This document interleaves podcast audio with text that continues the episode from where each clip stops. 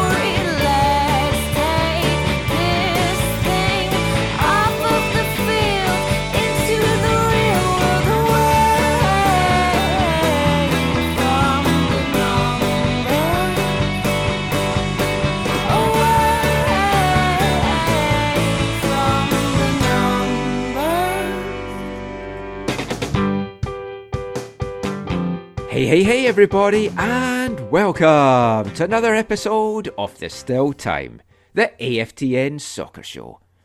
I'm Michael McCall, I'm Steve Pander. And I'm Zachary Adam Eisenhammer. and our busy week of podcasts continues. We've been releasing these on a daily basis. I hope you've been enjoying them. We've had a couple out so far. Tuesday night, so our podcast looking at the Whitecaps preparations going into Sunday's first kick, look at the pre-season friendlies. Wednesday night show, episode 441, was our Whitecaps season preview and bold predictions. And in this episode, we're going to be previewing both the MLS Western Conference, the MLS Eastern Conference. We're going to bring you some audio from coaches around the league. We're going to bring you some audio from players around the league. So, a lot to pack into this. This one is probably going to be more than one hour. I can feel that now as we're recording this. So much to get through. We've got one more episode that we're going to bring you out this week. Tomorrow night, episode 443, Joe Deasy and Peter Hicken will be back with a Whitecaps Portland preview podcast and a couple of new fun games that they're going to have in the show as well. So, all of that is still to come. But before we get to that, regular listeners will know that at the start of our usual weekly show, we have been utilising Steve's gift that keeps giving. His 2020 Christmas present to myself and Zach it's a box of 2011 Upper Deck soccer cards. We've been opening a pack on each show. For the daily ones, we thought that was a bit much, so we've only done two packs on the shows that we've brought out this week, the second of which is going to be tonight. After that, we're going to have open six packs altogether, and then on Sunday's live YouTube watch along for the Whitecaps Timbers game, Zach and me are going to pick our best 11 from the cars that we've opened so far, and then on a weekly basis, maybe monthly basis, we'll update it, move people in and out of that starting 11, and just try and get the best team we can by the end of the year. Obviously, we'll all have opened our cars by the end of the year, so it'll be interesting to see how our teams compare by that point. So let's get into this week's pack. Let's see what goodies we're going to open up this time. Zach has got his helper Kirk with us again, opening these packs. So let's see what Kirk's we've very- got this time. Kirk's very giddy. Let's go. I, I just love this. I've got to say, when I opened the Scotland sticker pack on the the East Five podcast, it didn't go down as well with the guys. They didn't seem to to grasp the whole visual side. Oh, that was a nice rip. Uh, oh, can I go first this time, Michael? Yes, you can. I have from Sky Blue FC, number one keeper Karen Bardsley. Oh, well, I'm going from back to front, and I'm not mixing everything up this time. But I mean, classic, classic card. Some may call him a legend, because he is, from the San Jose Earthquakes. Oh wow! He's a striker. Wondo, he Wondo. wears number eight. It's only the record breaker himself, Chris Wando Lofsky. Looking like he's the going to jump in the crowd. yeah, he's celebrating with the ultras. Yeah.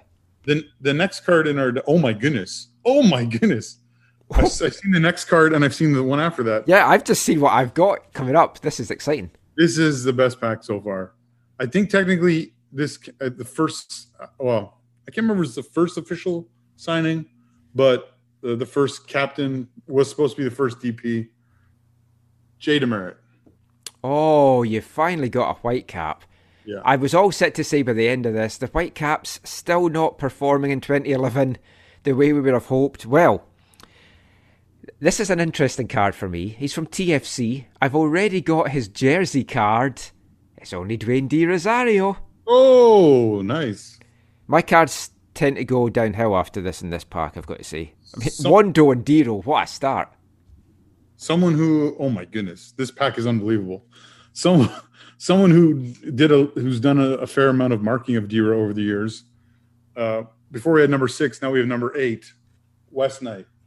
Oh, ho, ho, this is a fantastic pack. Well, it gets better. Not better. It, get, it gets good. Uh, There's other good parts. Oh, playing for Washington Freedom. Lini. Oh, jeez. Lini Mike Mike Shaland. Uh, my next is our my first MLS Super Draft card, uh, and it is uh, he's still active in the game. I don't, I don't I don't know if he moved the off season, but last year I can't remember now. But last year I think he was I think he did move. But anyways, he was at LA Galaxy last year, but he was originally drafted by DC. Someone I think both of you have mentioned you kind of wish had maybe been in Vancouver. Um, he's good on the field. He's good with the cookbook. He's Perry Kitchen. Oh, you'll always find me in Perry Kitchen at parties. Yeah, I would have. I would have liked to see him instead of uh, Salgado. Honestly, I thought he would have been a nice fit. Well, I've got a guy that's been around the league for a while. He this card, he's at LA Galaxy. He'd spent the previous two years at TFC. It's Chad Barrett. Cool. My next card is a special one. It's uh Jose. Mourinho? no, I wish, I wish. Uh he uh um he's current well, actually I don't know I think currently he's with LAFC. He uh formed an army at one point in his life. Uh it's the Philadelphia Union's Jordan Harvey. Oh, Ho, ho. Oh. future like yeah. Jay DeMerit, Wes Knight, and Jordan Harvey. That's three out of four in the back four. Didn't he?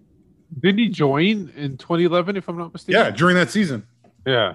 Yeah, he joined in the summer. That's a fantastic pack. Well, I've got a Portland Timber, their first season in the league. Guy that had been with Chicago Fire, midfielder, Peter Lowry. Not really familiar with him, I've got to say. No, I, I I've heard of him, but I I think he might have even been picked in the expansion draft, if I'm not mistaken. Last for me, last but not least, I got another keeper. Um, this one might, well, probably be number two behind Pickens for me. This is uh, Houston Dynamo's Tally Hall. Oh, I always, I always remind me of fox hunting. Tally Hall. well, my last card.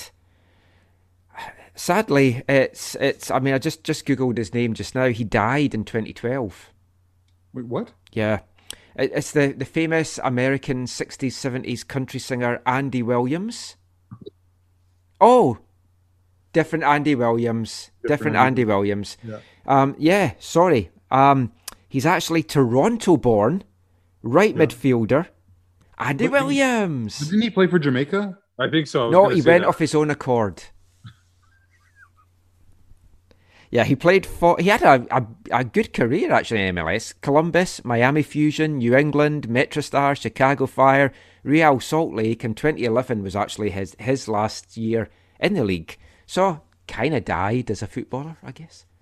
Pack. My six pack was by far the most fruitful. Uh, Is that the Jada first six pack you've ever had in your life? Jay DeMerit, Wes Knight, Jordan Harvey, Perry Kitchen, Tally Hall, and of course, uh, Karen Bardsley. I just want to show you as well. This is what I'm putting all the, the cards in. You'll see this on our live YouTube thing. Oh, it. oh, nice. I, this came when I ordered the 2018 FIFA World Cup stickers. They all came Oh. loose in two of these packs. I just finished doing them this year. I got to reorganize but mine because I have my mine in uh, team order, so I'm gonna have Oh, to. yeah, I've got mine in numerical order, and I've actually counted out the proper spots. So am I gonna put Wes? Oh yeah, Very was- anal. oh, I remember. Am I gonna put Wes? All my favorites in the team. I might have to do two teams. Mm. Well, have a think about that because we've got football stuff to talk about, guys. We're going to be previewing MLS in this episode, mostly the Western Conference, but we will have a little bit look at the East as well. So it's going to be a busy show. Let's just get straight to it. who have you got to win the Western Conference regular season? I will go with Minnesota. Funnily enough, I should have come in first. I've also gone for Minnesota. Minnesota is a great show for the Western Conference, top place. It, it's hard not to see the Flounders. I guess my I guess the top three I think are going to be Minnesota, the Flounders, and a resurgent uh, LAFC. Yeah. You, you kind of feel they have to do better than they did last season, but last season was just so weird, just in general, and the points per game stuff clearly didn't help. Uh, what what about making the MLS Cup? A Seattle making it three times in a row. Let, let's hope not. I don't think so. I don't think that they like I didn't think they had it last year and, and playing against Columbus, I don't think they did. I don't know. They just got I don't want to say lucky, but Minnesota really shat the bed. Yeah. Um in that in that thing. And they Seattle, I don't even think they should have been in that final because they really didn't remember that opening kickoff, if I'm not mistaken, they just kicked it out of the end zone like they were playing a rugby touch or something like that. Like it was like weird what they were doing. And they didn't seem to be in a in the right strategy or whatever. They didn't really have the right setup uh, to go against Columbus. So it, it was just odd to me. I don't think they will make it this time. I think the other teams are just too strong.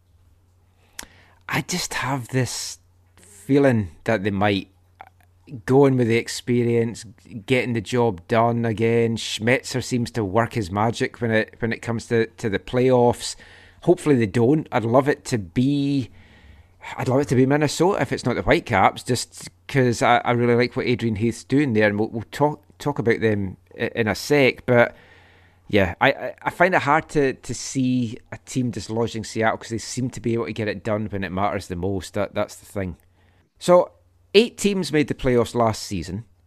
Now, of those eight, which were KC, Seattle, Portland, Minnesota, Colorado, Dallas, LAFC, and San Jose those eight can't make it this year because only seven teams make it from the West this year. So from those eight, and you can pick more than one, what which of those teams aren't making the playoffs this year? I have three. Um, I got uh, Colorado, Dallas, and San Jose. Those are the three that I see not making the playoffs. I think that's a very, very good shout. The other teams are strong. Say that again. Colorado, Dallas, and San Jose are the three teams I don't have making the playoffs. Oh, from that list, yes. I, okay. Uh, yeah, Colorado for sure. San Jose, I think you're right. And was the other one Dallas? Dallas, yeah.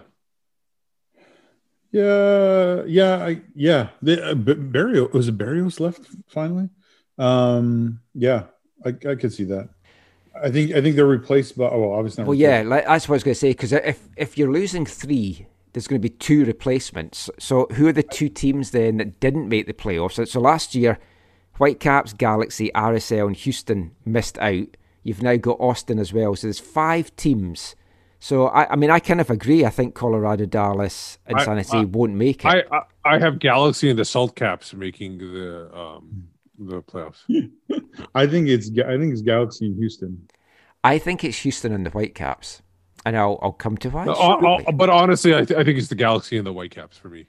Michael, you just think it Vanney needs more time to turn things around in LA? I, I think he definitely needs more time or an amazing summer transfer window. Because I, I I spent a little bit of time before we did this tonight just looking at what the teams have brought in and stuff. And we'll delve into all of that shortly. We'll kind of have a, a look at the Western Conference team by team but I think one thing that is pretty certain is that it's going to be another tough campaign in the West. I think it's a very open conference. I think every team's capable of beating every other team. It's going to be tough. It's going to be challenging. It always seems to be that in the West, and things seem to have got much, much closer. So, MLS had a number of different conference calls with various coaches from a, around the league this week. So, I asked a couple of them. So, I asked a few of them just what they make of the Western Conference this year. How tough are they expecting it to be? So let's just play a little bit of audio now. First of all, we're going to hear from the team that won the West last year, Sporting KC's Peter Vermes. Then we're going to hear from Seattle's Brian Schmetzer, and we'll round things off with LAFC's Bob Bradley. the Western Conference looks wide open again this season. It looks like it's going to be a, another tough campaign for you. You're defending first place. What are you expecting in the West this year? Yeah, I think I think you said it. it's it, it's not just wide open, but it's a it's very competitive. Uh, there's there's there's not in Major League Soccer. There's not an easy game. Um, you know, it's it's it's there's so much parity in in, in different ways.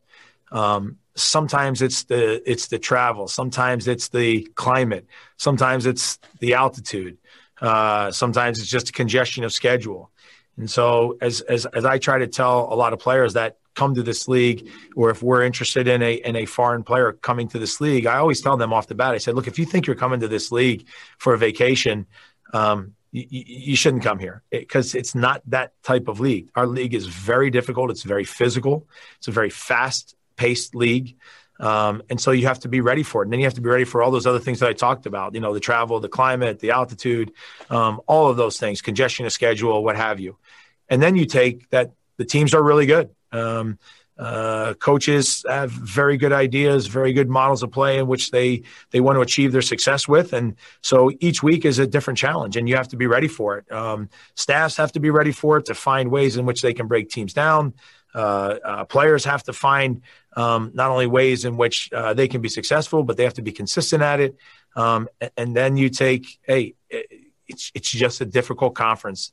Um, you got some really, really big time teams in it, and you have to be on top of your game on a regular basis. So for us, it's it's you know it, it's cliche, but for sure it's one game at a time, um, no doubt. And and and the other piece too is is that you have to understand that it's it's a long season, and you have to you have to know that you're in a marathon, you're not in a sprint, and you have to you can't lose yourself. Uh, one of the coaches I played for always had a great statement, right? The highs can never take the highs too high, and you can never take the lows too low. You got to kind of keep yourself in in the environment, keep yourself competitive, and that's what we'll try to do, like we always do. Hi again, Brian. I, I just wanted to ask you about the, the Western Conference this season. It's always competitive, it's always close, it's always tight. The teams that didn't make it into the playoffs last year, some of them's made some big additions. What are you expecting from the conference this year? Dogfight. I mean, you, you look up and down the West Coast. Uh, you look a little bit further inland I mean, they're all good teams. Look what Robin did with Colorado last year. I mean, that's tremendous coaching. Uh, Matías in San Jose, Bob, obviously, Greg. I mean, I, again, Greg and I have a little bit of a history back and forth, Seattle and Toronto. There's so many good teams and good coaches uh, in MLS and certainly on the Western Conference. Uh, it's it's going to be a dogfight. Every game is going to be competitive, and I think that's what the league wants. I think that's good for our sport if if the level is being raised every year, I think that just makes the games better. So kudos to you know the decision makers at the top. Kudos to the teams that are adding players, and you know certainly we want to always put ourselves in that top tier of clubs in MLS. Hi there, Bob. I've asked a, a couple of coaches in the West this today what are you expecting from the Western Conference this season? It's always a close, competitive league. But there's teams that didn't make the playoffs last year that seem to have invested really heavily this year. Brian Schmetzer described it as going to be a dogfight. Just curious for your thoughts on it. I always go into every season I always go to see what teams look like, knowing that everyone's playing together. I think that's uh, one of the positive aspects of the league.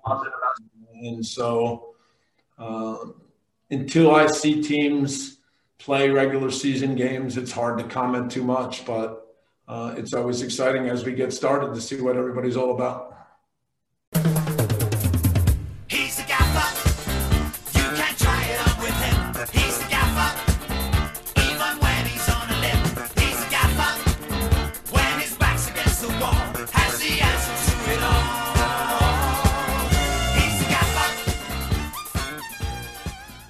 So, some thoughts on the West there from SKC's Peter Vermes, Seattle's Brian Schmetzer, and LAFC's Bob Bradley.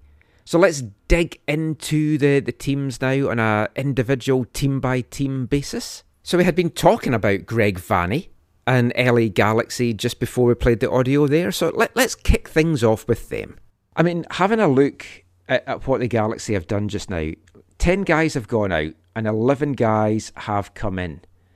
I guess a, a couple of well known ones, maybe they're two big additions Villafaña from Portland, Victor Vasquez, the, the former TFC guy that's played with Vanney before.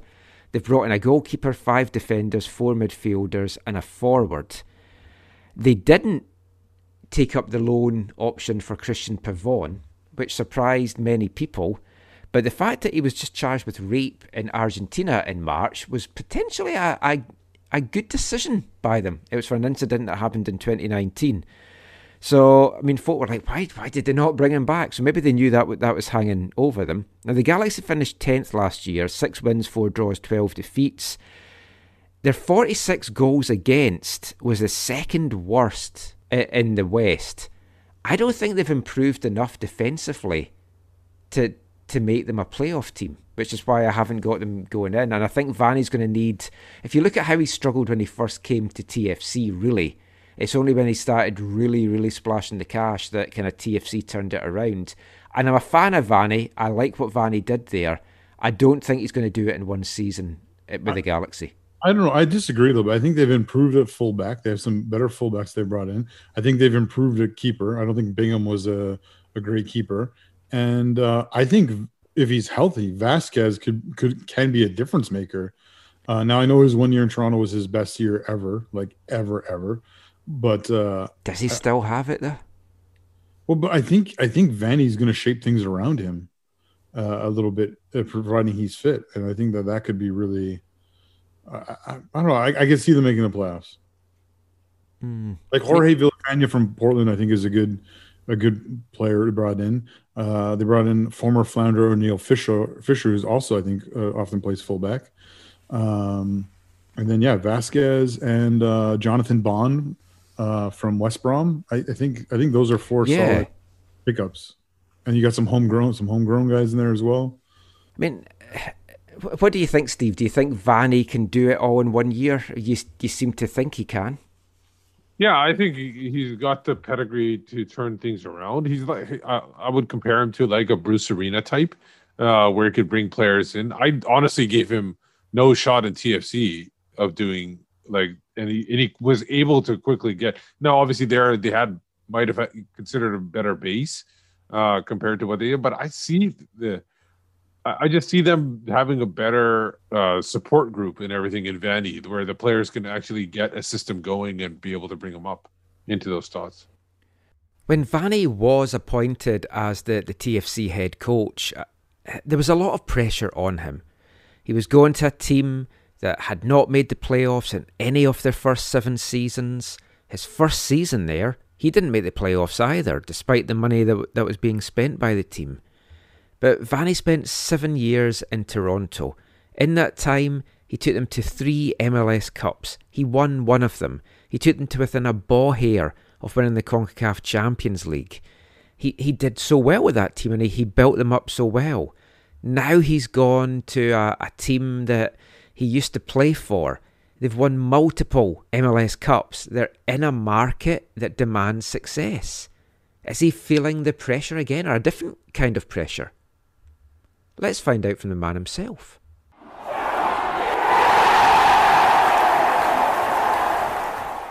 Hi there, Greg. Good to, to chat to you again. We've seen what you've done in Toronto the, the past few years, how you built that team, took them to the playoffs for a first time. There was a pressure when you went there to get the team to be playoff contenders, and you did that. Do you feel a different kind of pressure in LA now because it's a team with such a storied history that's trying to get past back to past glories? Uh, for me personally, I, I feel this the same pressure, and the pressure for me always is to is to win championships. It's to win trophies. It's to uh, to ultimately be successful. It's to try to to find ways in still what is a relatively young league to push our franchise to the top so that other franchises are trying to emulate what we're doing because we're, we're all still defining ourselves at the highest level. And so that's our ambition every single day. And Toronto was the ambition. And now here in LA, uh, I think we have incredible resources and support uh, from, from the top and through our management we've got good players and more players coming in, and so that's every single day that that we approach. It's with that goal and ambition in mind, and that's the culture and environment we try to create.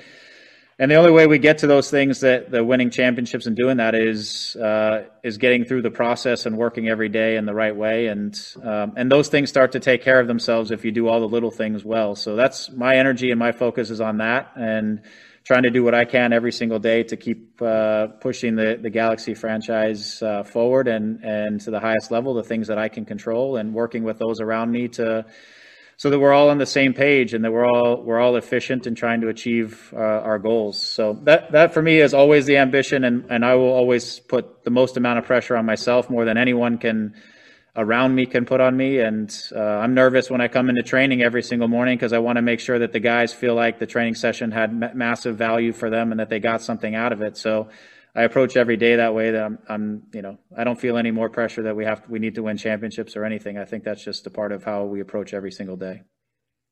So Greg Vanney there, always feeling pressure, even feeling the pressure when he turns up at training. That's what you want to hear from a coach. You want a coach that's challenging himself to do better, constantly do better. He's coming to the Galaxy now with a, a great body of work uh, under him, to, to be honest. What he's done at TFC, I know they spent money, uh, but he, he's built a great solid footing there, even down to the academy. And you're kind of already seeing the after effects of that this season with what Chris Armas's men have done in the CONCACAF Champions League with basically the same squad that, that Greg Vanney built. And I guess tied in with how successful the Galaxy are going to be this year, how successful Vanney is going to be, is what can Vanney do to unlock Javier Hernandez? Chicharito last year just had such a disappointing season. He, he played in 12 games overall, only seven of those were starts.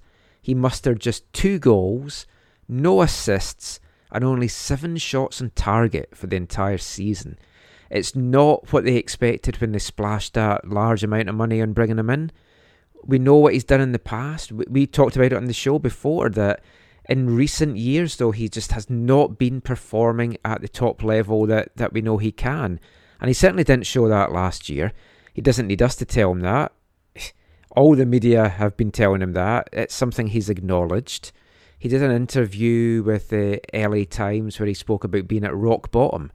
And he's been very open about that, very open about his struggles. And he was also very open this week on one of the MLS calls. I just want to play a little bit of audio from it because I, I think it's an important thing to discuss. I think it's an important thing to, to have in the open, just about the struggles that these players do have when they're living their lives in the public spotlight.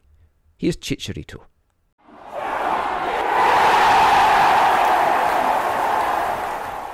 You know, I read your interview with the with the LA Times, and you spoke about reaching rock bottom.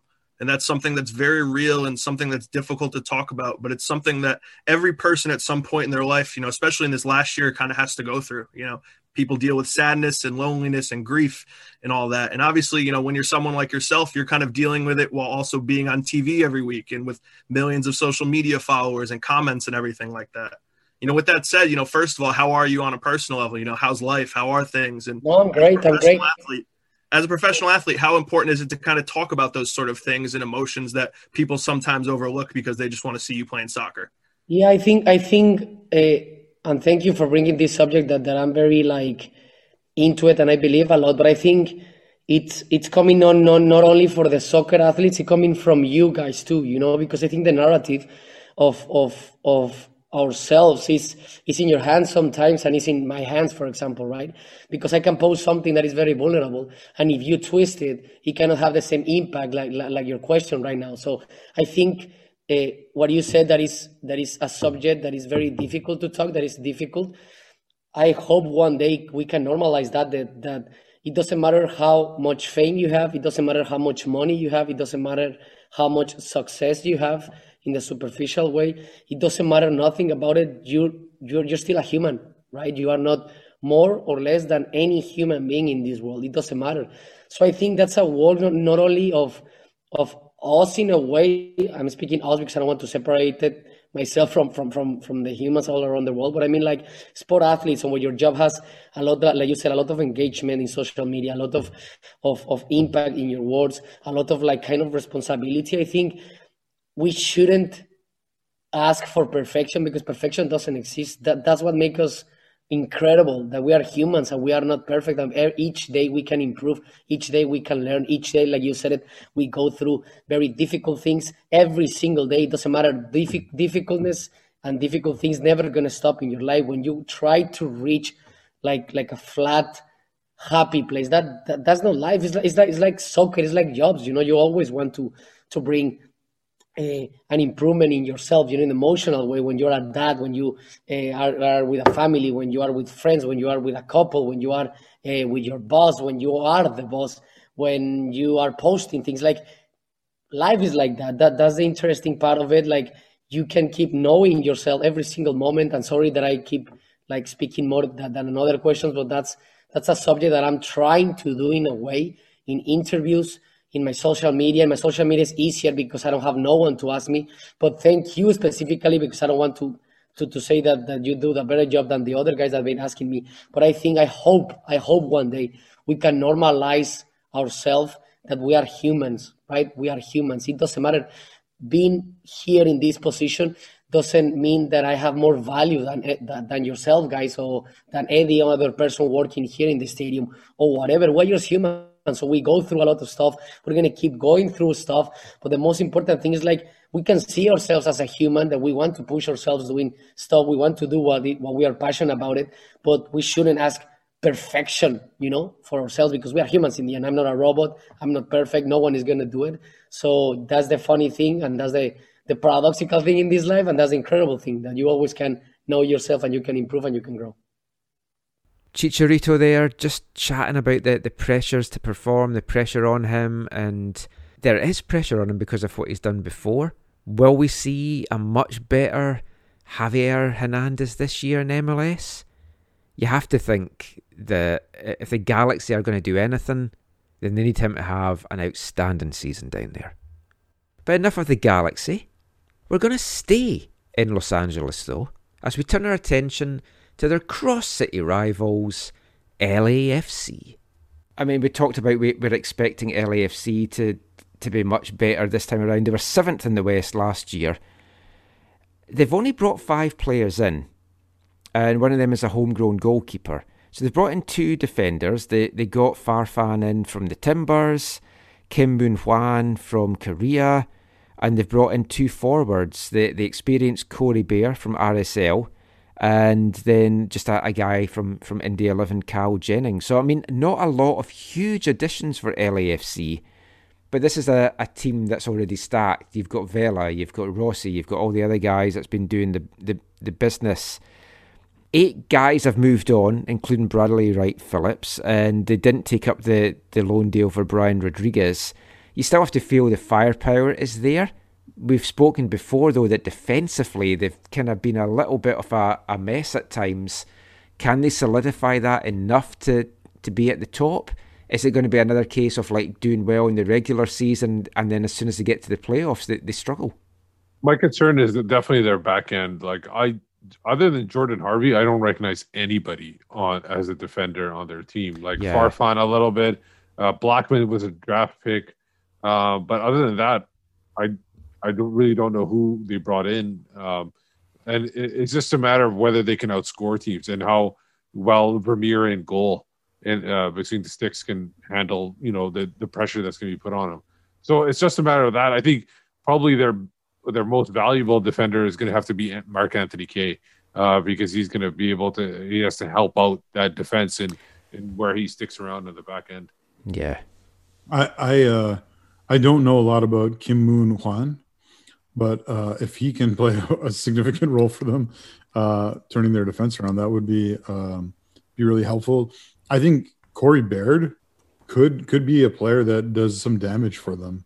Uh, when you think about how the contributions of Bradley Wright Phillips and kind of like uh, when there's so much attention being played to uh, paid to Vela and um, Rossi, when there's so much attention being played to those two players, I think Corey Baird is a person, whether starting or coming off the bench, could make some like significant con- contributions.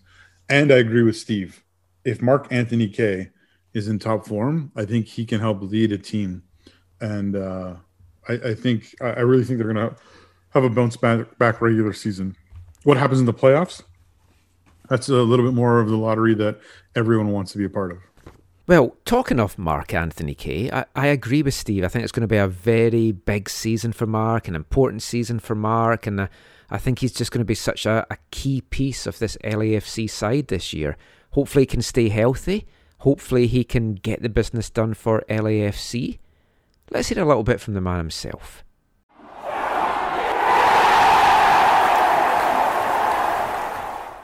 Hi there, Mark. Good to, to speak to you again. I just wanted to, to touch on you being away with Canada. Obviously, it's going to be a busy year for you at club and at country level. How much better prepared for the season do you feel, though, being away, having these competitive games under your belt with the national team? And kind of a second part of that, how difficult then is it going to be to switch between all the games between LAFC and Canada, the different mindsets, the different tactics, and, and everything in that that you're going to need to bring this year? Yeah, no, I think uh, you know earlier this year, the the, the two camps uh, with Canada have definitely set me up well um, for the beginning of the season and for preseason with LAFC.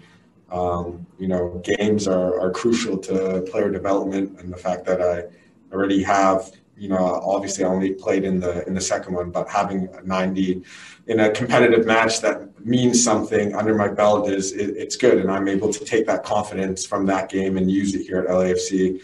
Um, yeah, it's going to be a busy year, like you you said, obviously, and I think the the top footballers in the world figure out ways how to deal with uh, these busy international schedules and busy league schedules. So if I ever want to see myself as as one of those players in the world, then I need to figure out a way to deal with it. The coaching staff here are very good at understanding what goes on at Canada stays at Canada, and then Canada is the same way. So um, yeah, it's going to be an interesting year. It's an exciting year with a lot of football, but um, yeah, it's all positive things. Nothing. Uh, it's good problems to have.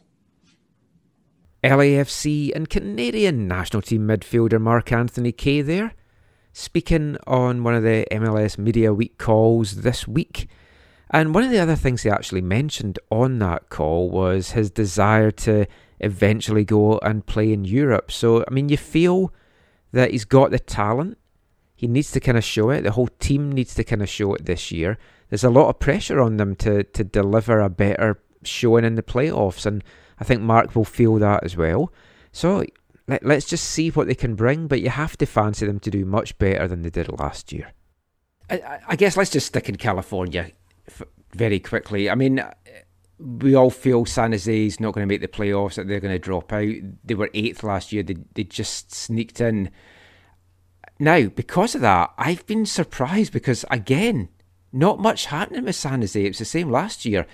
Two big pieces have moved on as well. Nick Lima's gone to Austin, as has Danny Hoesen. They, they've brought four in, and like none of them kind of jump out at you uh, as being maybe the difference makers. Maybe maybe Javier Lopez, who, who's on loan from Chivas, he's 26. I don't know. It's it's a strange one. I thought they'd be a lot busier. I don't feel they've got anywhere near what it takes to, to be competitive this year. Yeah, I was surprised that that both they let both those players go to Austin. I thought Nick Lima uh, was someone who was quality for them. Uh, obviously, they lost him in the expansion draft, but I was a little surprised that they would leave someone of that quality available.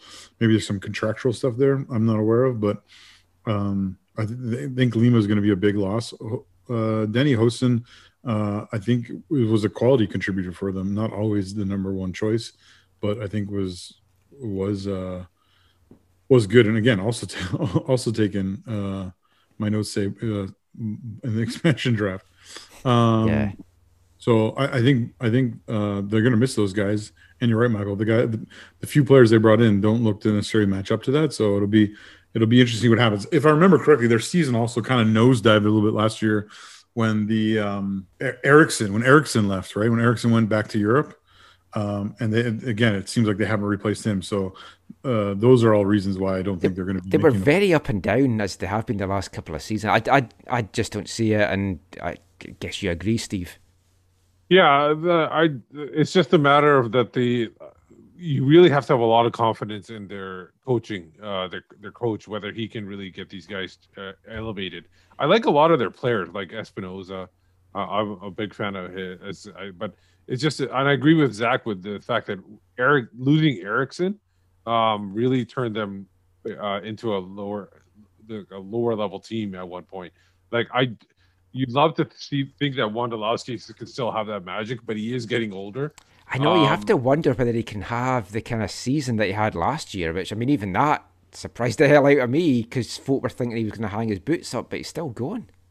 Yeah, the the one guy that I I don't know, I can't remember if you guys mentioned it, but Judson, uh, the Brazilian, Mm, I think yeah. he he could be a, a, a catalyst to them. But uh, other than that, uh, it's I don't see anything that's really standing out to me on their side, and it's just a matter of whether if their coach can get these players into a elevated position where they can see players that we don't recognize, and maybe they actually become better players.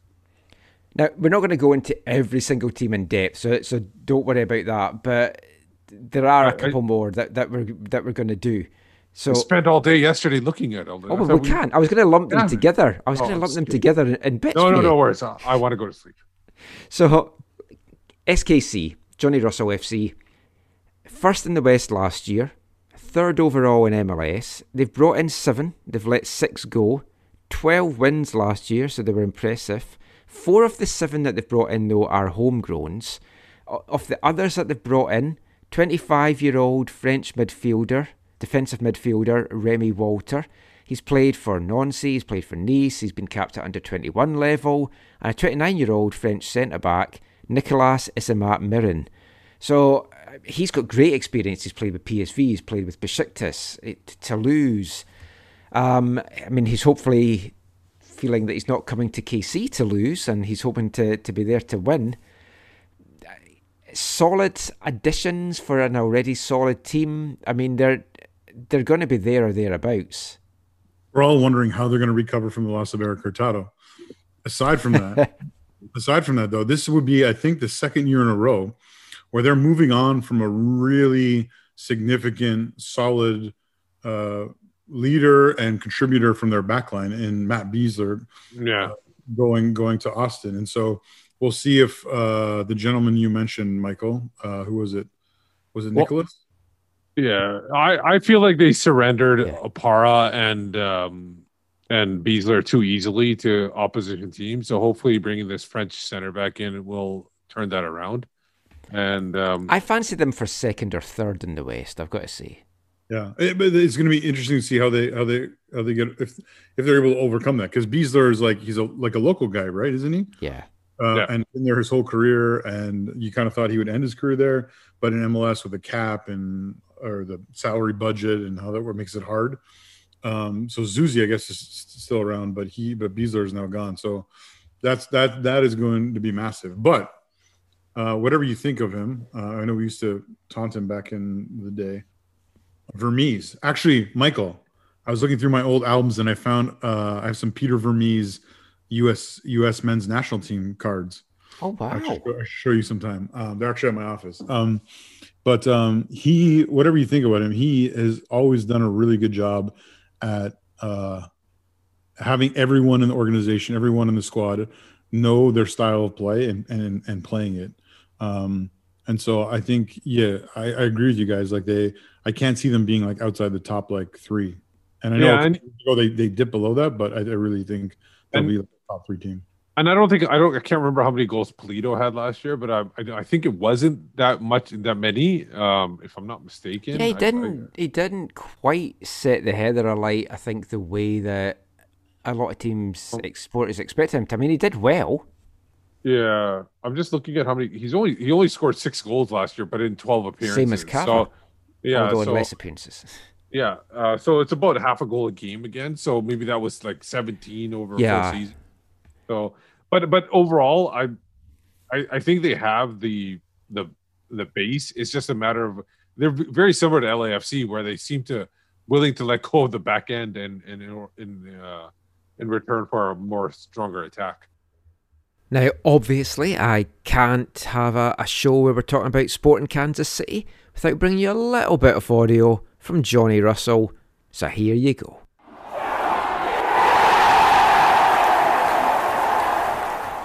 Uh, hi, Johnny.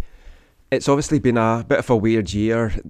Can you just kind of talk a little bit about what that past year has been like for yourself, but also how much are you looking forward to the coming season where there's a bit more normality? You're going to get a chance to play teams that, that you didn't actually get to play last year.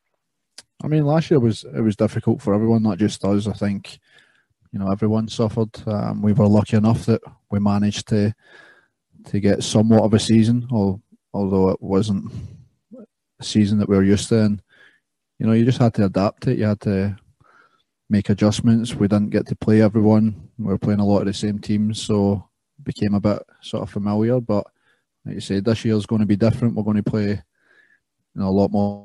Um, hopefully, we can we can have a normal season. Hopefully, we can get fans back in in all the stadiums as soon as we can as well. And yeah, it's been feels you know a lifetime ago that we were that we were in Vancouver for that game. Um, but yeah, just on the whole, a uh, bit of a bit of a weird year on that front, um, and you know, glad it's glad it's behind us, and we're looking at you know a different sort of season this year.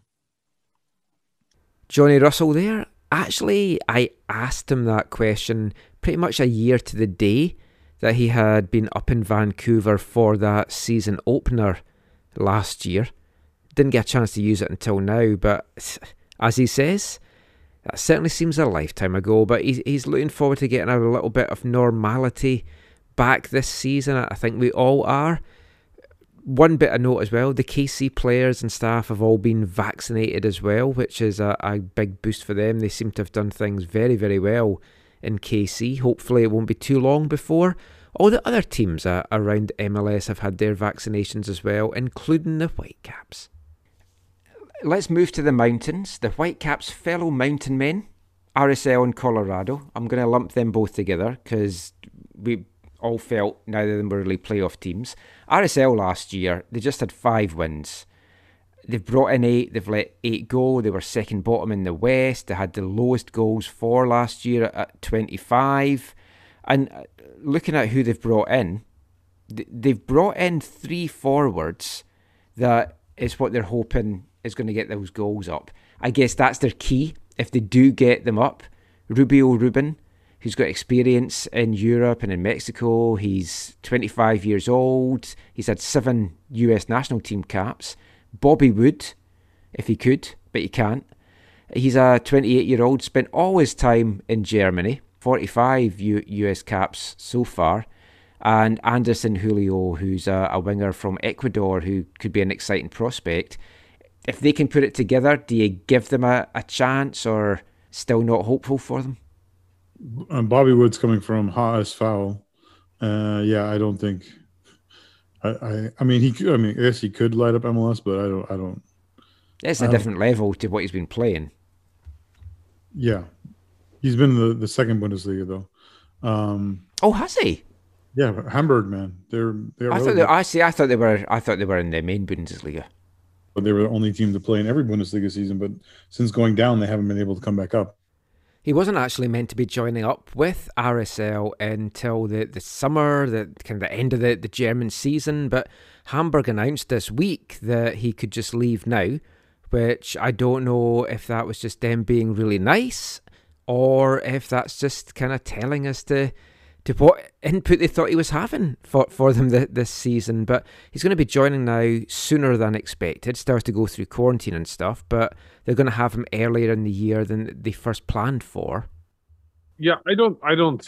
Yeah, there's nothing really on their roster that excites me. They've lost some players too that were uh, big players for them in the past, like Corey Baird. Obviously, we talked about him uh, going to LAFC, um, but uh, the only guy I see that you know is recognizable is Kreilach and Rusnak, and it's all depending on if that those players can play. The, and I think even I because they were so de- dearth at, at striker that they even played. I putting Kreilach at striker and it wasn't a good fit for him. Um, so if they are able to bring other strikers in, maybe they could put him in a normal his normal position in the midfield. I have liked Kreilach though, and he he. There's just something about him that he can just explode in games and, and have a great Yeah. showing. But yeah, He, he, he scored eight goals, but the thing is, he's not a striker. He's a more of a midfielder, and so if he can provide eight goals from the midfield and have some other guys scoring more goals at striking positions, I think they do have a chance then. But I don't know if they have enough time to put this all together. Colorado, I think we can probably quickly gloss over them. They were fifth last year. The whole points per game thing worked in their favour. They did have a great run after all their positive COVID tests. They've brought in six guys, but four of them are homegrowns. One's a draft pick, and the only other player they've brought in is Michael Barrios, the midfielder fr- from Dallas. I don't see that that strengthened the team. I know Robin Fraser did well with them last year, but I see them dropping quite considerably this year. Yeah, I'm not. They're a team that I well, we didn't get to see too much of because they didn't play very much last year because they were missing a lot of games, like you said. Um, so yeah, Barrios might have something, you know, uh, on the wide areas, but overall, they're a team that seems to be a patchwork type team. Uh, they do have Acosta, um, and and obviously former Whitecap Nicholas Mezquida. Um, the the guy that is interesting is Cole Bassett. And I don't know, like he's been uh, a young player for a while there, homegrown, and they have big thoughts on him, but I don't know if he can elevate himself that quickly. If You're not. You haven't mentioned that the fact that two things. One, they lost Declan Wynn. Yes. Yeah. Two, two, they've signed Yaya Toure. Oh wait, no, it's a homegrown player named Yaya Toure. Sorry, different guy. Oh, I was like, have I missed a big news story here? Yaya Toure signed. Ah, okay. with a homegrown, homegrown. Yeah. Well, one thing I will say that uh, with uh, Kamiri going down to um, San San Antonio. Antonio and everything, else, they have a chance for the best hair in MLS with uh, Lalas Abu Bak- Bakbar or whatever. I can't remember. Abu Abu, Abu Bakar. Bakar. Bakar. Yeah, he has. I think all three of us murdered that name there. So, Yeah, he he has the best uh, hair in MLS probably. well, let's move down to Texas, where Jasa Kamiri has done. So you've got Austin coming in. What do you expect from them th- this season? Competitive, down the bottom. I think they'll be all right. All right. Nice, Steve. Nice. That the film came out like the year I think I graduated from high school, in and around there. Um, So I mean, do you think they will be all right? All right. All right. well. I do. I do think it's always so hard. Yeah. With these, because when you look at some of the players they're brought in, like Alex Ring, um, Di- uh, Diego Fagúndez, Matt Besler, uh, Kudamane. Uh, there's a few good. there's a Danny. Hoesen. Danny Hoesen, Nick Lima. There's some good. There's some quality players there. So Gallagher. They've been competitive pre-season. I like they they've done well against Dallas, Houston. They beat San Antonio. They got Ben Sweat. Um, no, I think I think one of the things I feel bad for them is they're they is like all clubs, I guess, but is they're not going to get to play in front of their fa- like their supporters. Like that's one of the biggest. But, but they are. It's Texas. They are. It's Austin. Oh right. Oh okay, then yeah, I think they're. Yeah, Gonna be they're opening it up. There's even going to be away fans at the Texan derbies. Oh my goodness. Forgot it's a different world down there. It- was, it, was it true that the baseball games were like selling out to capacity? Yeah, the first one was a full stadium. Oh my goodness. Was it seventy odd thousand or something? I saw oh. that and I, Were you I sick? literally, yeah. Like we've been talking about this, we we see stuff with crowds now, and it's just you're like, oh my god, crowds! It's it's got to that stage. I'm I looking- can't imagine going I'm back looking to forward to that. being back in a crowd, but I think the time has to be right, and I don't think the time is right.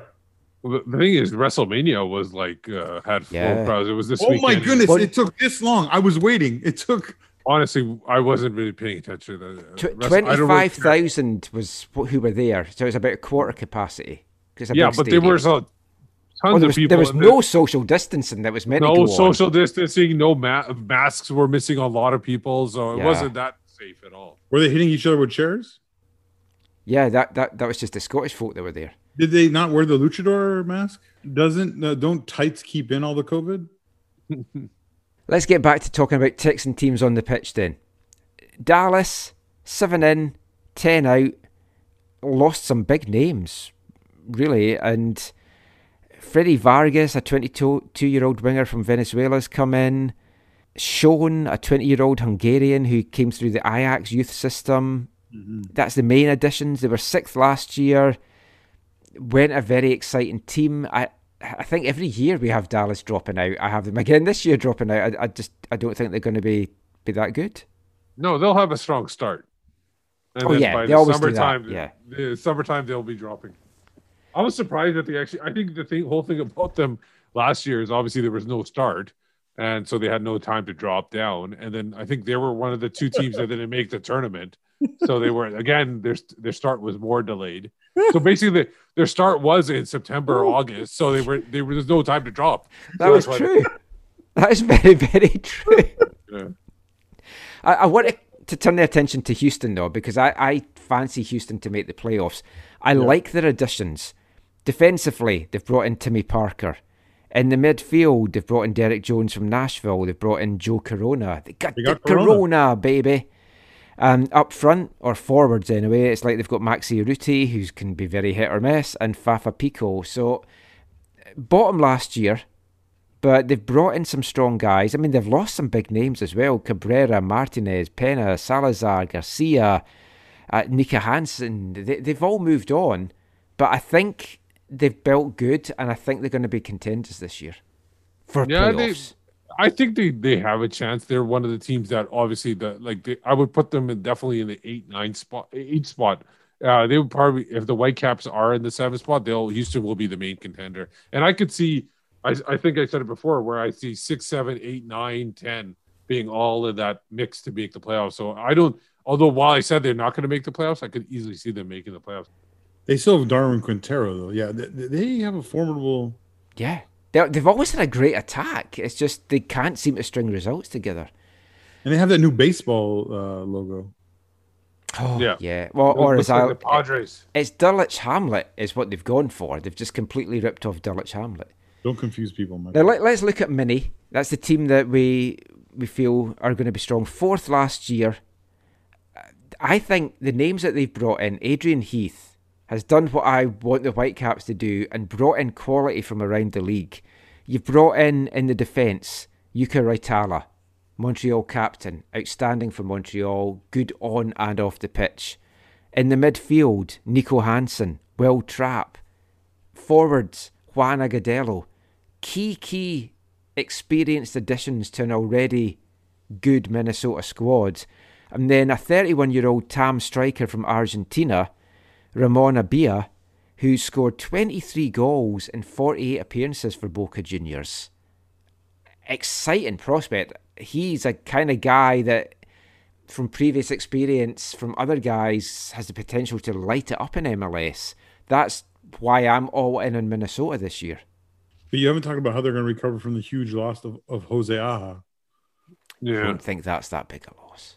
Well, they brought in Nanaimo's Caleb Montgomery. Yes. Yeah. The, the big big loss for them is is uh, Kevin Molino and, and how the how that's going to play out. Um, because Yeah, he was a key, key piece for them he was last their year. talisman. Yeah, is Kei Kamara landed somewhere? I don't think he has. has Not he? that I know of, no.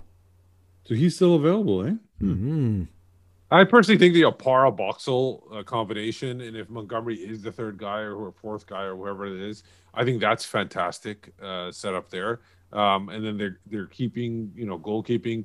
You do have Dayne St. Clair, but um, you also have Tyler Miller there. Um, he's a more obviously you know, he, and he's not even that old. He's like not even thirty yet. Yeah, they're So stacked, I think you have stacked there. you have very two very good goalkeepers. So I think you and these, those two guys can push each other. I think they're really strong up the middle, basically, and I think that's going to be their their main focus. One thing to disagree about you on Michael is Jukka Raitala. Uh, I often found watching him from Montreal, he wasn't like quick enough. He he didn't have the yeah, pace. there, there is that. So I worry I worry about that, especially if he's playing next to Boxall and Opara, who are big and not like slow. Yeah, Box, Boxy's not the quickest, although he's he's his improvement from what he was like when he was here to when he came back into the league is like wow. Yeah. But so I, I just I worry about that. They're gonna have to maybe compensate for that with someone Yeah. quick in uh in defensive midfielder who can cover or or a winger who can overlap in in defense. and I, I am concerned that they are getting like like there are like a lot of I know veterans and you know experience is good, but they are getting older. And I'm just Mhm. worried that a, a- like a con- congested season like this could tire them down. Like how much does Alonso have left in the tank? He's 36 Yeah. years old. at this point. And so I'm just concerned about that, but they are stacked in quite a few positions where um, they can be very dangerous. Yeah, but I mean, th- that's it for the West. There's no other teams I can think of that take part in the Western Conference and that no one worth talking about, really. Oh, oh, you know, there, there's a couple of Cascadian teams, so let's just lump them together because they're, they're the Oh. same thing, really. Totally forgot about them until you mentioned it. Seattle, Portland, Seattle, Western Conference champs, MLS Cup runners up, been in the MLS Cup for four of the last five years. They've brought in four new players, two ex Whitecaps, Fredy Montero, Spencer Richey. They've brought in two midfielders, Brazilian João Paulo, hmm. Kelyn Rowe from New England.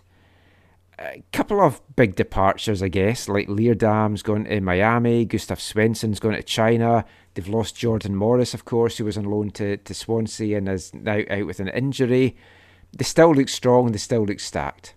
I'm surprised you didn't mention your favorite Roman Torres. Oh yes, he he has gone. I'm sure he'll return. He seems to just keep coming back like a bad smell. Uh, I think jo- I think João Paulo could be really good for them. I think Kelyn Rowe is a good addition for them, and I think Brian Schmetzer is going to know how to get the best out of the Colombian. Unfortunately, He has looked very good for them pre-season. He's got access to his coffee then. I was going to say it's the coffee. Yeah.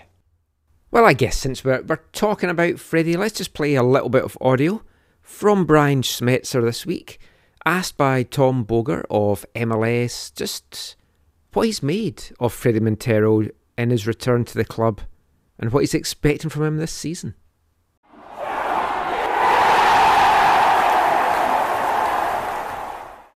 you know how is how is Fredy Montero's return to the team kind of you know gone so far this preseason, and you know what can you say about the you know two forward formations that we might be seeing from you guys this year? Uh, great question. Uh, kind of a softball though, because Fredy's a great player, tremendous player. Calls Seattle home. Uh, he's building a house. His family. Uh, it's a it's a really good story.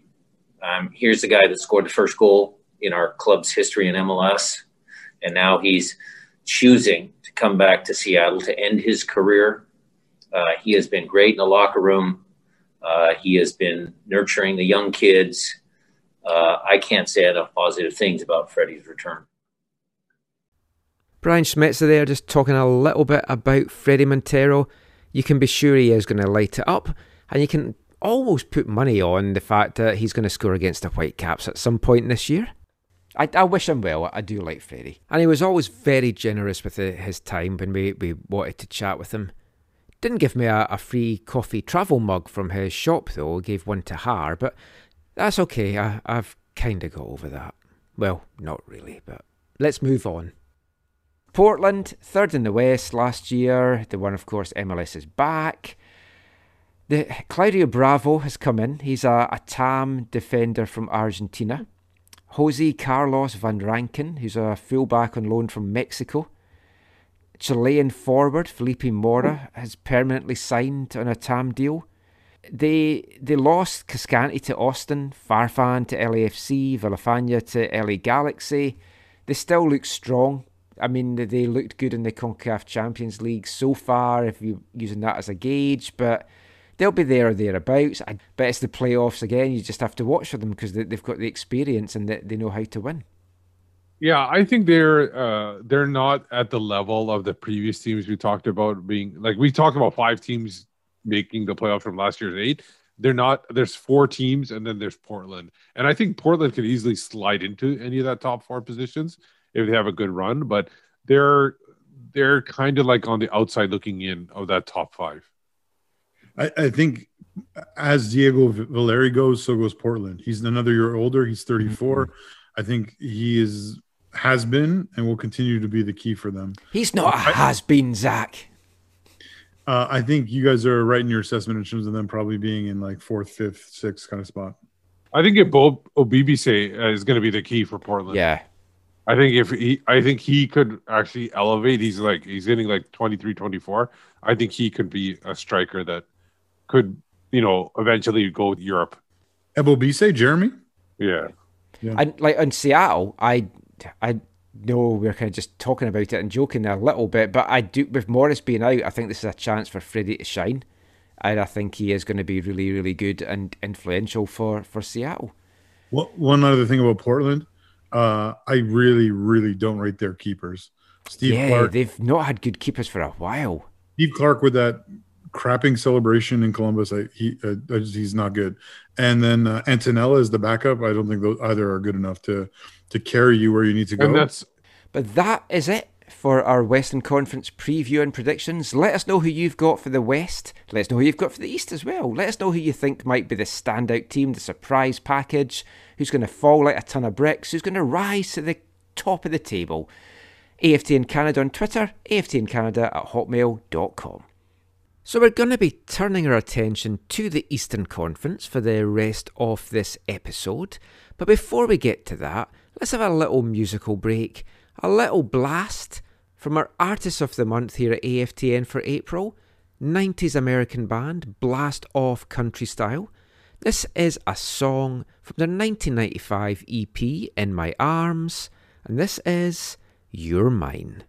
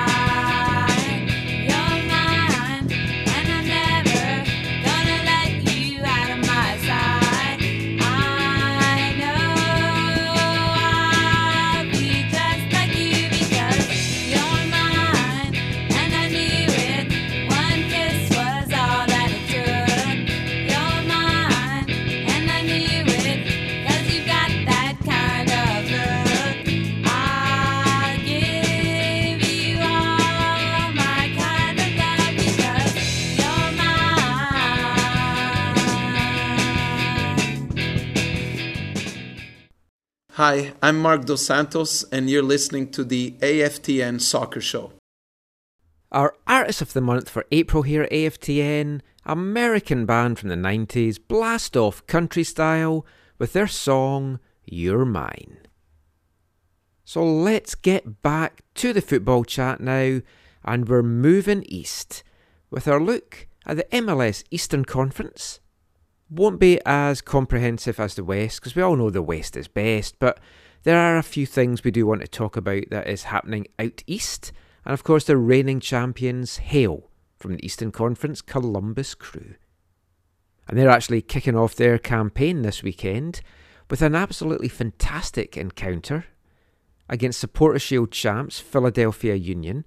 And there's been a bit of chatter about that this week. It, it's something that I think a lot of us would like to see as a regular occurrence to, to kick off the season. MLS champs against Supporters Shield champs. Do you think that's a good idea? Let us know. For me, the match up of the weekend is that game between Philadelphia and Columbus. Not according to Inter Miami boss Phil Neville, though.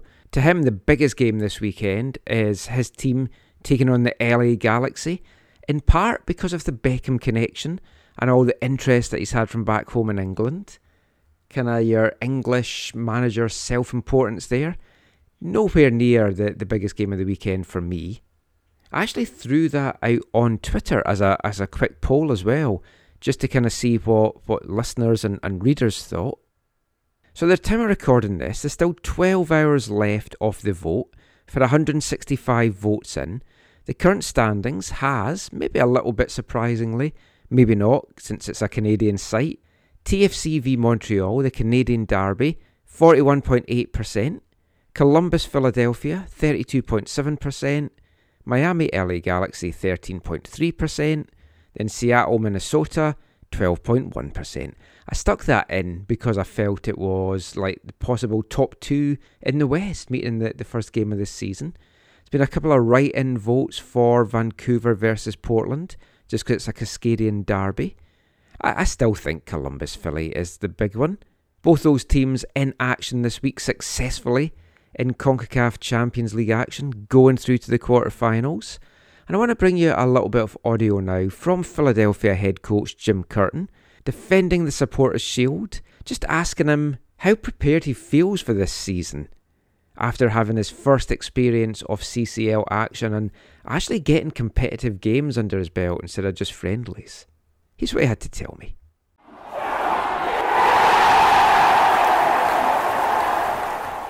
Hi again, Jim. How you doing? This is the first season that you've gone into the season with some meaningful competitive games behind you as, as opposed to pre-season friendlies. Do you feel that you're seeing the team at a different level than you have going into other seasons? I know your first opponents will be the same, but it's at such a competitive conference that you've got in the East. Do you think this is going to give you a little bit of a head start? It's a it's a great observation, and it is one hundred percent true. Uh, every coach right now that hasn't gotten real live action in an elimination type game um, like the Champions League is is wondering what they're going to look like when the opening whistle blows. You know, I think us in Columbus, I think Caleb has a pretty good feel now, as do I. We're both missing a few players and, and with some injuries, but you know, certainly to have the live action, um, at least at the start, uh, I think is an advantage talk to me again later in the competition if we continue to advance and you're playing those midweek games uh, with the weekend games that then it becomes it can become difficult just with the load. Um, but again these are games you want to be a part of.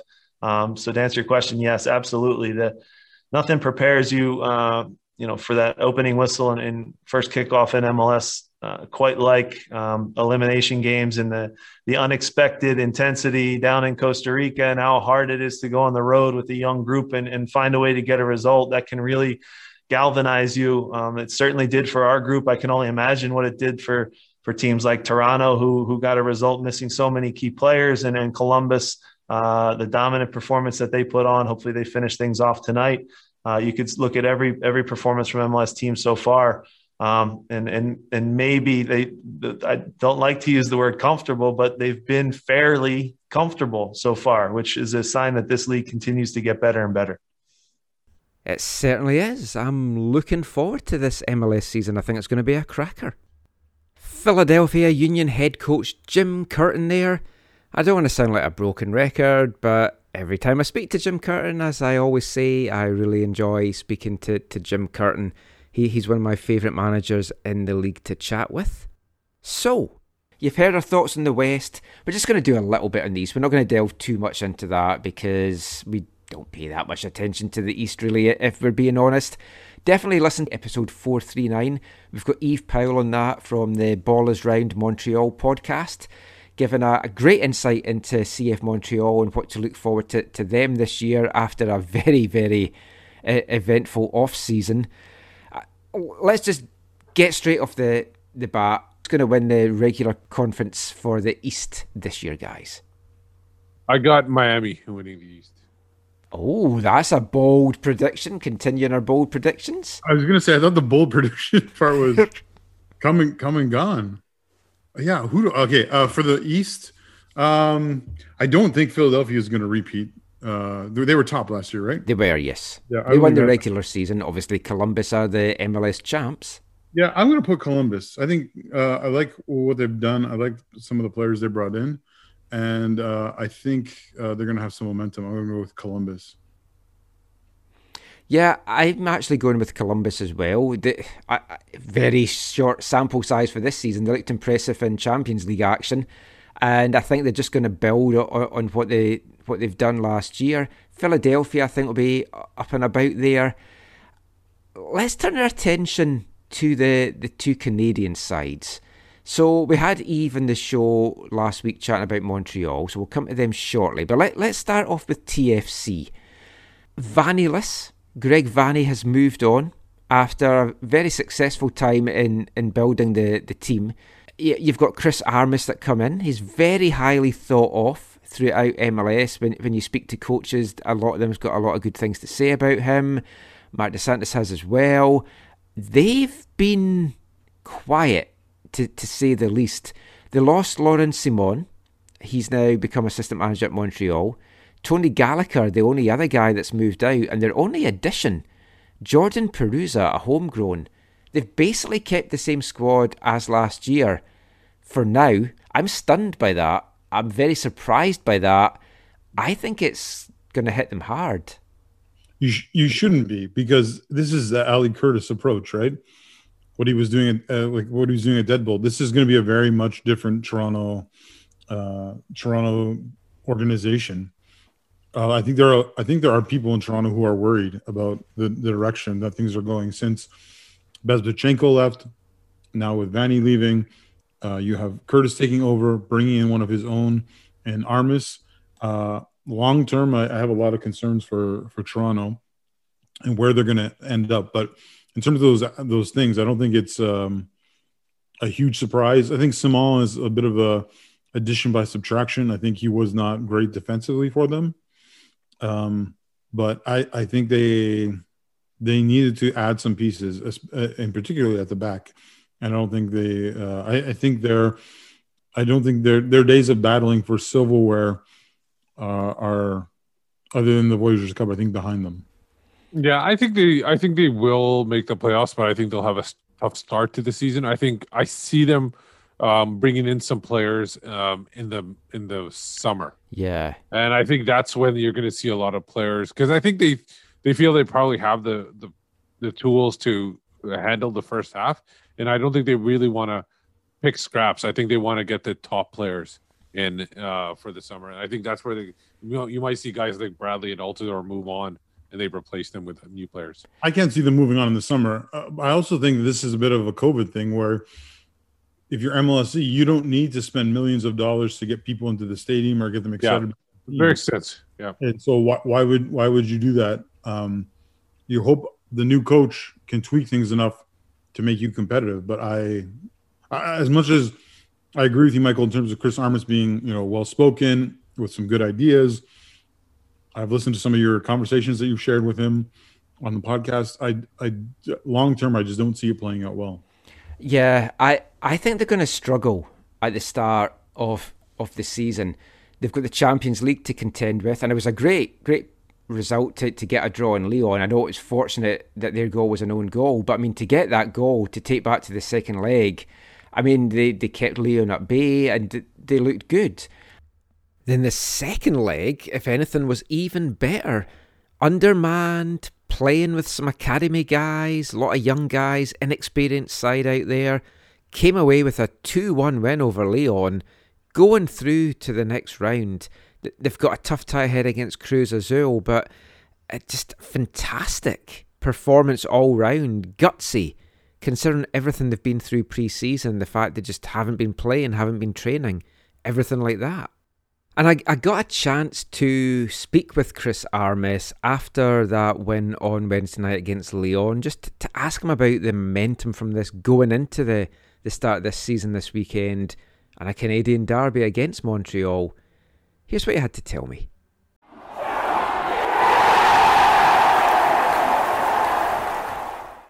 Congratulations on the, the win, Chris. Thank you. Playing competitive matches as opposed to pre-season friendlies is obviously going to get the team in a much better shape. It's meaningful games. Do you feel this is going to give you a little uh, competitive advantage now at the start of the season? I, I, guess you won't know till you hit the pitch, but is that what you're thinking, just from what you've seen from the guys? They're at a different level than from what some of the other teams might be? Yeah, I think it's a good question, but you know, you, you think about having to prepare for these types of matches early on, there's positives and negatives, right? Like we're we're forced to push the envelope, right? We're representing Canada in this tournament. We we have that privilege, and we have to go to Mexico difficult circumstances. You know, we have injured. There's there's certain things that are working against us. But as we've tried to push the intensity of training each day and each week we've had some injuries along the way, right? So that it just as much as you get this playoff type mentality early on, which is a big plus. Um, we've we've uh, taken some hits too along the way, but we made no qualms about. It. We were going after it, so we were we were going to push, and I think we prepared the team, and, and the guys, you know, deserve that credit, right? What, what an effort! But um, yes, either way, we we we we internally, from Bill Manning, Al- Ali Curtis, we said we're going to go after this tournament. But as the head coach, I mean, I- I'm in on that and, and driving that messaging and pushing it every day.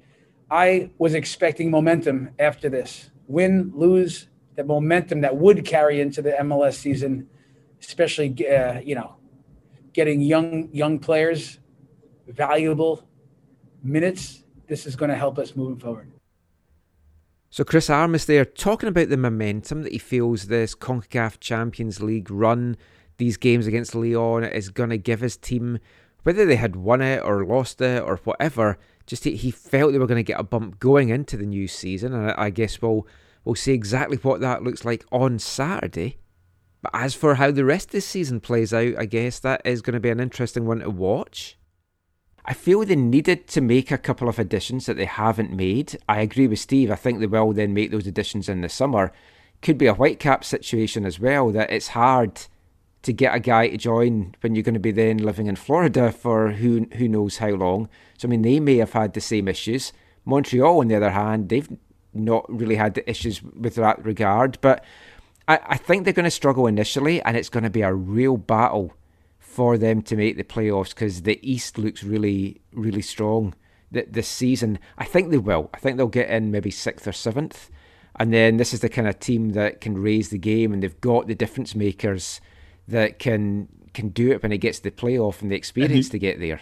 Exactly. They have the experience of it. You just have to make the playoffs ultimately in MLS, and then it's a whole different season after that. Mm-hmm. Now, Montreal, quickly look at them. Nine players in, 11 players out. They, they've lost some, some key pieces. Bojan moved on. Uh, Raitala, he they let his contract expire and he went down to the Western Conference. Urruti's gone. I mean, right, Raitala's a big blow. It's their captain. He's gone to Minnesota. They they've lost some interesting pieces there. They they renewed some of the loan deals that, that they had. They brought in Kamal Miller, that I think is a great addition defensively. Uh, in the midfield, they've got Mihailovic, who's highly thought of in the American program. Bjorn Johnsen up front is a guy that's done it all over Europe in the top leagues. Um, uh, nothing to think he's not going to do it in MLS. And of course, Zach's favourite son. or one of, them, one of them, I don't know. It just Eric you- you- you, like Eric. Yeah, who doesn't like Erik Hurtado? A good guy to have off the bench. I mean, uh, what, Steve, then, what, what do you think of Montreal? They've got a new coach. Eve feels that they're too young a team and this is going to be a season of struggle for them.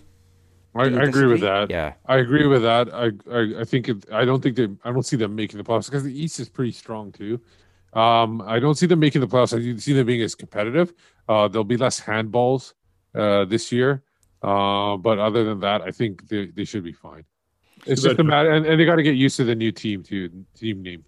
They got to find their new identity. Yeah. It- It's too bad Joe's not here for you for that. That was all for Joe. That was for Um, Joe. We'll, we'll bring that up next Sunday. Joe. I miss Joe. Um, looking looking forward to seeing him one day. Yeah, Montreal. I agree with I agree with what you said, Steve, in terms of struggling, uh, not being a playoff team. I, I think the fact that they the way they went about changing the identity of the club uh, couldn't be a worse time with not having people in the stadium and not having them to be excited about some stuff and then making all these other big changes. I think I think if they known like 100% that Thierry Henry wasn't going to be there this year, I don't think they would have made these changes at this time. Uh, personally, I might be wrong. I don't think so. Um, Michael, I really enjoyed you asking MDS about about the change. Um, yeah, I've wanted to do it for a while, and I didn't want to do it in one of the main media calls because I, I like to have that as a, our exclusive stuff. it was really it was really good, and I I like I agree with I agree with Mark. Uh, like we've talked about before, this was you you you uh, you jettisoned a, whole- a whole the whole history of the club, all for the sake of marketing, all for the, the sake of of money. it- and when you But had are- something, you had something that North American football clubs long for. You had history. Yeah. I, I don't I don't think Montreal's going to to make the playoffs. I, I, I think it's going to be a season of struggle for them. If Johnsen can light it up for them, though, that might be the thing that tips them over. And like I say, I really like Kamal Miller's addition. That really solidifies their, their back line. It looks at another highly competitive season in the East with very little room for error. And of course, Montreal, as we mentioned, have a new head coach at the helm it's it's a transition. He's learned a lot under Thierry Henry. He's brought those same philosophies into the team this season. That man, of course, is Wilfried Nancy. Here's a little bit from him just chatting about this season to come.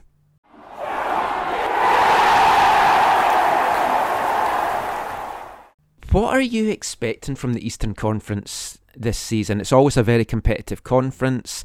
There's a lot of teams that didn't make the playoffs last year that's made some big splashes to get in. Just how competitive do you feel your team's going to be, and just what you, what do you think you'll make of the East this year? Uh, we know that uh, with the East Conference, it's um, a lot of team can make the playoff. So us, what we want to do is to be a part of the, the, the seven team to make the playoff. So again, it's a process. The player knows that we have to win a, uh, a certain uh, numbers of game to make the playoff. But again, we have a vision. We have a clear vision about what we want to do, and uh, every game is going to be different. We know that, and the objective is to get a kind of a history of victory uh, to give confidence to the player to go forward, to move forward. So this is the plan. But what I want also is uh, to see my team improve about, about what we want to do. This is the most important because we know that if they do well on that, if they respect the concept, if they enjoy about what we want to do with the ball and without the ball, the consequence will be the playoff. But we know also that it's going to be tough because this is the reality. But they are ready uh, to um, to do this challenge. Montreal head coach Wilfried Nancy there certainly got a tough task on his hands to get the impact back into the playoffs you feel this year. Can see Toronto just making it. I can see Montreal not making it. Any surprise packages for you guys in the East? I, I guess Steve's got Miami since he's got them winning the whole thing. But I also have uh, another surprise would be I don't know how much of a surprise, but I think New England Revolution is going to be huge this year. Oh yeah, I mean Bruce Arena guy that's been there, done that. I don't know if they're bothered to ma- win the whole thing, but I think they'll they can make some run in the playoffs like Columbus did this year, last year. For me, it's Nashville. Again, I don't know how big a surprise that is since they finished seventh last year, but I think they're going to build on that, and I think they're going to be top, top four, top five in the East. I would like to see that from Nashville. Uh, New England, I was thinking the same thing. And uh, a few days ago or a while ago, I was looking at uh, the, the comings and goings of their squad. And I was surprised at how many like stalwarts of that team are now Yeah. gone under Bruce Arena. So it, I think, it, I think Steve, it could go either way. It could be like you say, like they, they're the, yeah, they I think I, I. I think he made these changes to get better. That's essentially what he did. So uh, it's just a matter of whether they find that but chemistry. it, and Bruce, but it feels a little bit, a little bit risky. Yeah, but Bruce Arenas has always been good at bringing players together from like when the changes, massive changes are made.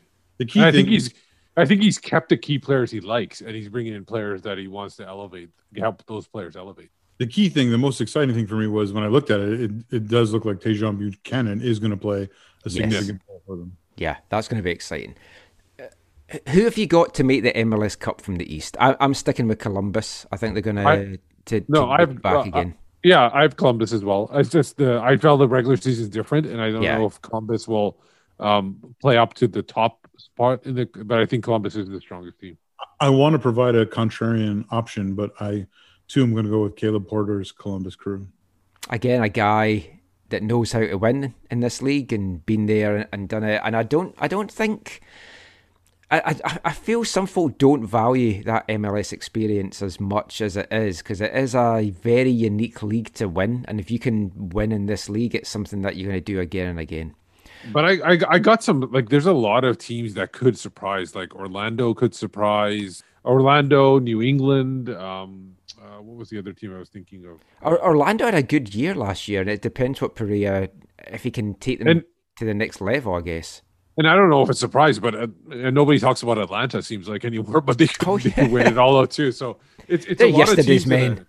Yeah, there's a lot of teams in there, and if if Toronto does do the opposite of what Zach is saying, and they bring in some changes in the summer, they could be somebody that in the playoffs once they get to that, they could shock everybody too. Totally. Who's the East coach again in Atlanta again now? Gabriel Heinze, Oh yeah, Argentine. Argentine, World Cup star. Good Yeah. man, good man. No, he's dirty. He's got hair. He's got crazy hair. Let's see if he's still. Yeah. Oh yeah, he still has it. Oh, and they did beat Chattanooga. Oh yeah, he played for Steve's United for like four years. That's why I don't like him. Hmm. So Gabriel Heinze doesn't do interviews in English, so no audio from him on the show. But I have got a little bit of Atlanta audio. After their win in CONCACAF Champions League action, I, I asked Brooks Lennon pretty much the same thing that I asked Jim Curtin at the top of this part, just how he feels this preparation in this competition has got Atlanta ready for the MLS season to come. Here's what he told me.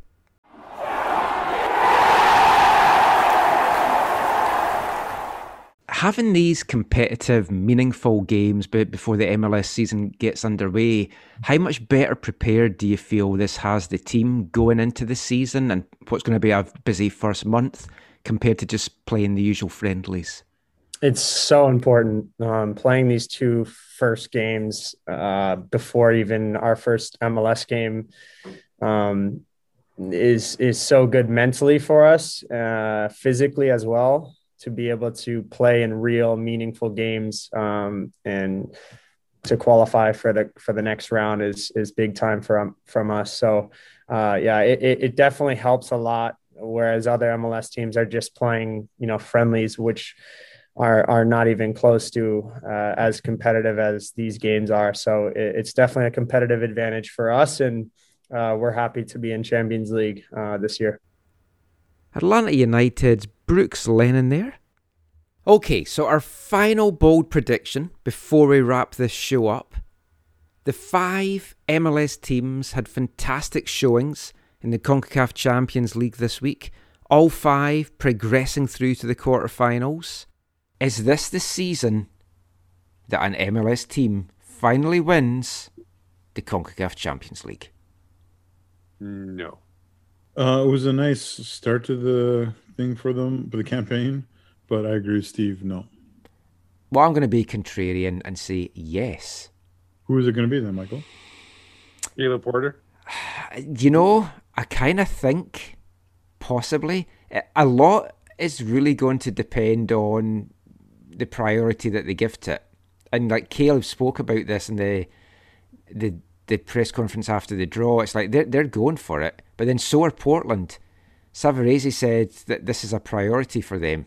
So if teams are really really prioritizing that, it might help the Whitecaps next week if they decide to rest a few of the guys. But um, I, I can see one of the teams doing it. It's all up to the Mexican teams, of course, and how well they perform. But but TFC have put one of the teams out. There's only three Mexican teams now in the quarterfinals. TFC face another one, Cruz Azul, in that quarterfinal matchup.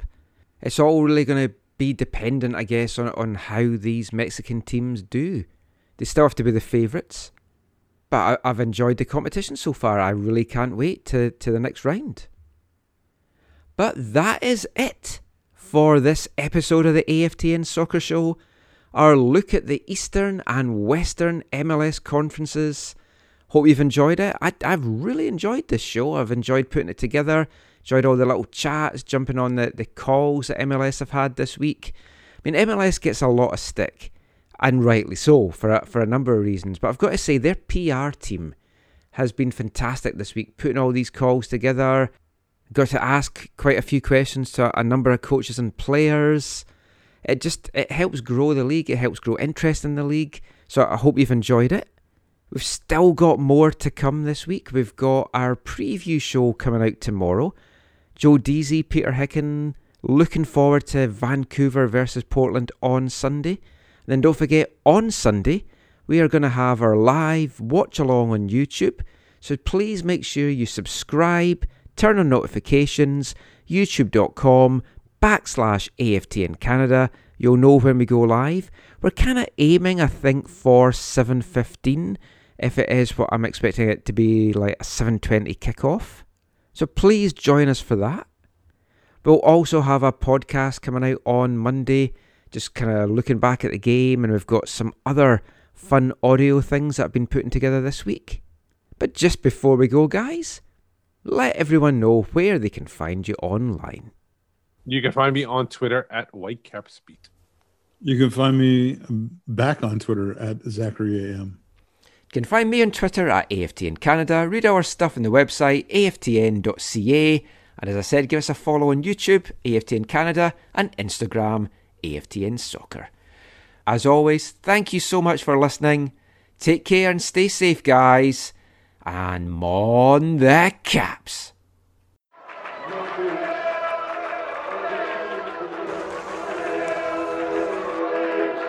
Go into your first match is an experience you never forget. The atmosphere of what's going on around the pitch looks beautiful, and you always look and go, wow, I'd love to play here one day. If you get the bug, it's going to stay with you for life.